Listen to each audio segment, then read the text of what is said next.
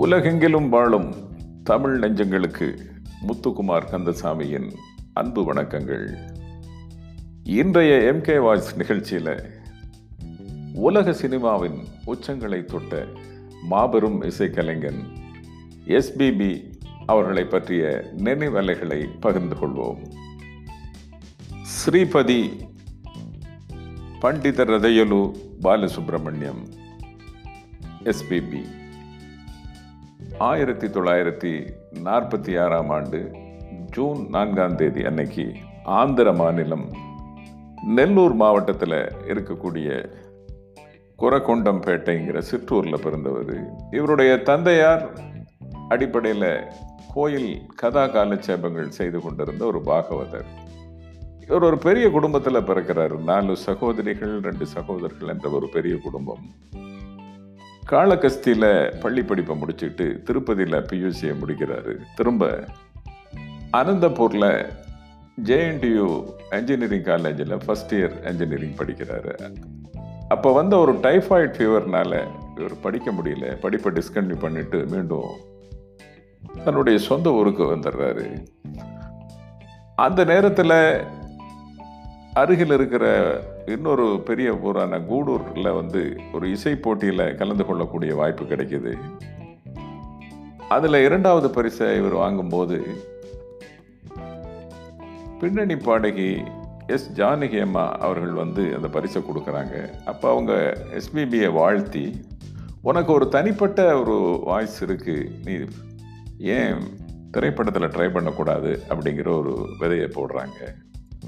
அதை தொடர்ந்து எஸ்பிபி அவர்கள் ஏஎம்ஐ படிக்க படிப்பதற்காக சென்னை வந்துடுறாரு. ஏஎம்ஐ படிப்பையும் தொடர்ந்துக்கிட்டு இசை ஆர்வத்தின் காரணமாக தன்னுடைய நண்பர் முரளியோட அவர் ஏறாத படிகள் இல்லை. பார்க்காத இசை துறை சார்ந்த நபர்கள் எத்தனையோ பேரை பார்த்துக்கிட்டே இருக்காரு. யாருமே அவரை அங்கீகரிக்கலை. அந்த நேரத்தில் ஆந்திர கல்ச்சரல் அசோசியேஷன் மூலம் ஒரு இசை போட்டி நடக்கிறத தெரிந்து கொண்ட அவருடைய நண்பர் முரளி எஸ்பிபிக்கு தெரியாமலே அந்த ரெஜிஸ்ட்ரேஷன் ஃபீஸுங்கிற பத்து ரூபாயை கட்டி அவர் பேரை கொடுத்துட்றாரு. போட்டி அன்னைக்கு எஸ்பிபிக்கு தெரிய வந்து அவர் எனக்கு போகும்போது அதனுடைய மெயின் ரூலே வந்து சொந்தமாக இயற்றப்பட்ட பாடல் சொந்தமான ஒரு இசையமைப்பும் இருக்கணும் அப்படிங்கிறது தான் அந்த பாடலை எஸ்பிபி அவர்கள் சிறப்பாக பாடும்போது அங்கே அன்றைய முன்னணி இசையமைப்பாளர்கள் ஜாம்பவான்களான திரு கண்டசாலா அவர்கள் பி பி ஸ்ரீனிவாஸ் அவர்கள் எஸ்பி கோதண்டராமன் இசையமைப்பாளர் இவங்கெல்லாம் இருக்காங்க. இவருடைய தனி குரலில் கவரப்பட்ட எஸ்பி கோதண்டராமன் எஸ்பிபி கிட்ட தம்பி உனக்கு ஒரு நல்ல வாய்ஸ் இருக்குது நீ என்னை வந்து என் ஆஃபீஸில் பாருன்னு சொல்கிறாரு மீண்டும் அவரை போய் சந்திக்கிறாரு தொடர்ந்து போய்கிட்டே இருக்காரு. அப்புறம் ஒரு கட்டத்தில் ஒரு ஆண்டுக்கு பிறகு எஸ்பி கோதண்டராமன் அவர்களுடைய இசையமைப்பில் முதல் பாடலை தெலுங்கில் பாடுறாரு. மரியாதை ராமடு அப்படிங்கிற அந்த தெலுங்கு படத்திற்கான வாய்ப்பு கிடைத்த விதமே ஒரு சுவாரஸ்யமான ஒரு கதை. ஒரு குறிப்பிட்ட தினத்தில் அவரை ரெக்கார்டிங் கூப்பிடுறதுக்காக ஒரு கார் வரும் அப்படிங்கிற மாதிரி எஸ்பி கோதண்டராமன் அவர்கள் சார்பாக சொல்லப்பட்டிருந்தது. ரெண்டு மணிக்கு ரெக்கார்டிங் இருக்கும். கார் வந்ததும் நீங்கள் உங்கள் இடத்துலேருந்து வந்துடுங்க அப்படின்னு சொல்கிறாங்க பன்னெண்டரை ஒன்று ரெண்டு காத்துக்கிட்டே இருக்காங்க. இவரும் அவருடைய நண்பர் முரளியும். கார் வரவே இல்லை.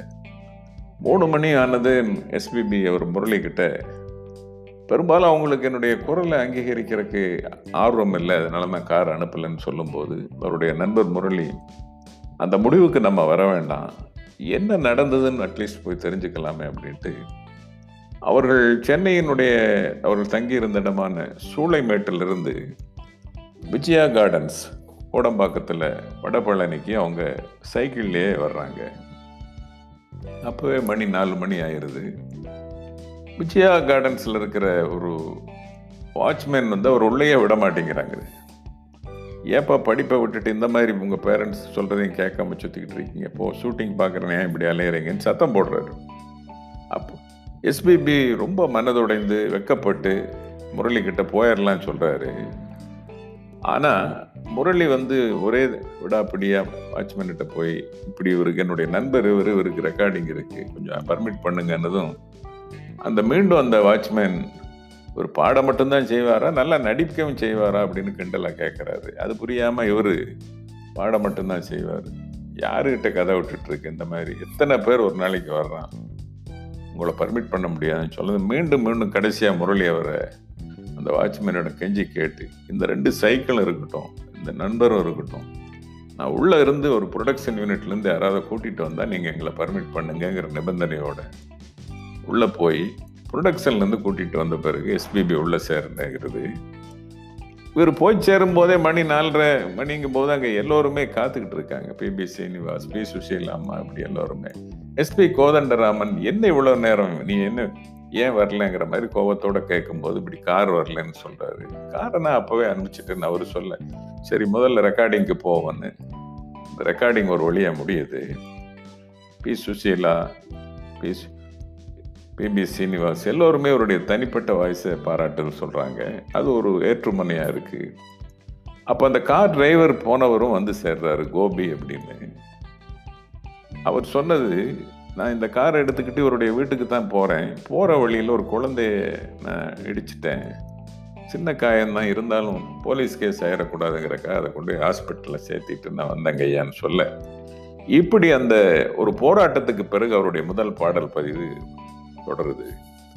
அதற்கு பிறகு இவர் ஒரு இசைக்குழுவை அமைச்சு அந்த நேரத்தில் அவர் சந்தித்த சகோதரர்கள் தான் இசைஞானி இளையராஜா பாஸ்கர் கங்கை அமரன் அந்த குரூப் அவர்களையும் ஆதரவோடு எல்லா இடங்களிலும் அந்த காலத்தில் வந்த ஆராதனா இந்தி பாடல்கள் தெலுங்கு பாடல்கள் என்று பல இடங்களில் பல கஷ்டப்பட்டு அவர்கள் இசை கச்சேரிகளை நடத்திக்கிட்டு இருக்காங்க.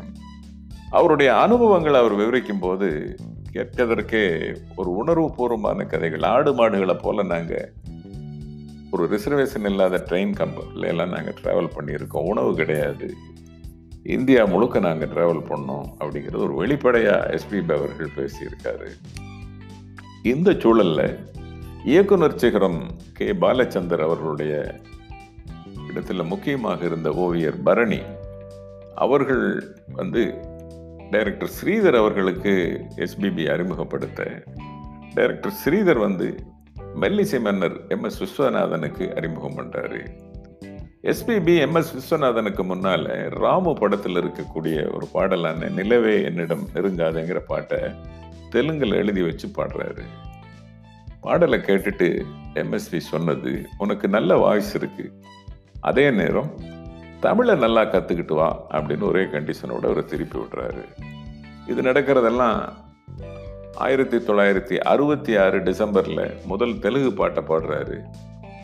அந்த ரெண்டு வருடம் அறுபத்தி ஏழு அறுபத்தெட்டு இந்த ரெண்டு ஆண்டுகளும் எஸ்பிபி முழுக்க முழுக்க தமிழை கற்றுக்கொள்வதில் தான் அவருடைய ஆர்வம் பூரா இருந்திருக்கு. தமிழ் நண்பர்களோட பேச தமிழை கற்றுக்க என்று பல சிரமங்களுக்கு இடையே ஒரு மொழியை கற்றுக்கிட்டு எம்எஸ்வியினுடைய இசையமைப்பில் முதல் முதலாக ஹோட்டல் ரம்பா அப்படிங்கிற திரைப்படத்துக்காக பாடும்போது அந்த படம் வரவே இல்லை. ரிலீஸ் ஆகலை. துரதிருஷ்டவசமாக அதற்கு பிறகு சாந்தி நிலையம் படத்தில் இயற்கை என்னும் இளைய கண்ணிங்கிற ஒரு பாட்டு பாடி அதுவும் பதிவாகுது.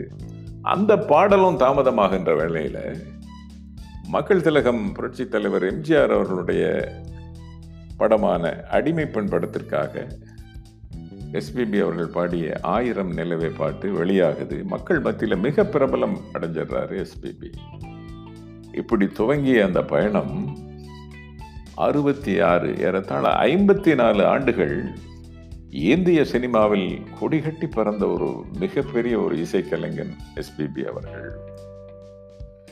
ஆரம்பத்தில் தெலுங்கு ஆங்கிலம் என்ற இரண்டு மொழிகளை பற்றி தெரிந்திருந்த எஸ்பிபி தொழில் நிமித்தமாகவும் அதனுடைய ஆர்வம் காரணமாகவும் தன்னை அர்ப்பணித்து கொண்டு ஏறத்தாழ பதிமூணு லாங்குவேஜஸ் அவர் கற்றுக்கிட்டு பாடியிருக்கிறாரு.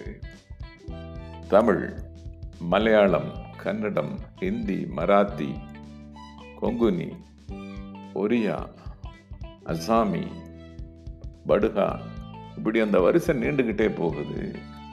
ஏறத்தாழ நாற்பத்தி ரெண்டாயிரம் பாடல்கள்.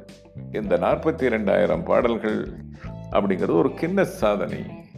அதே போலவே ஆயிரத்தி தொள்ளாயிரத்தி எண்பதில் கே. பாலச்சந்தர் அவர்கள் இந்தியில் ஒரு அறிமுகப்படுத்தி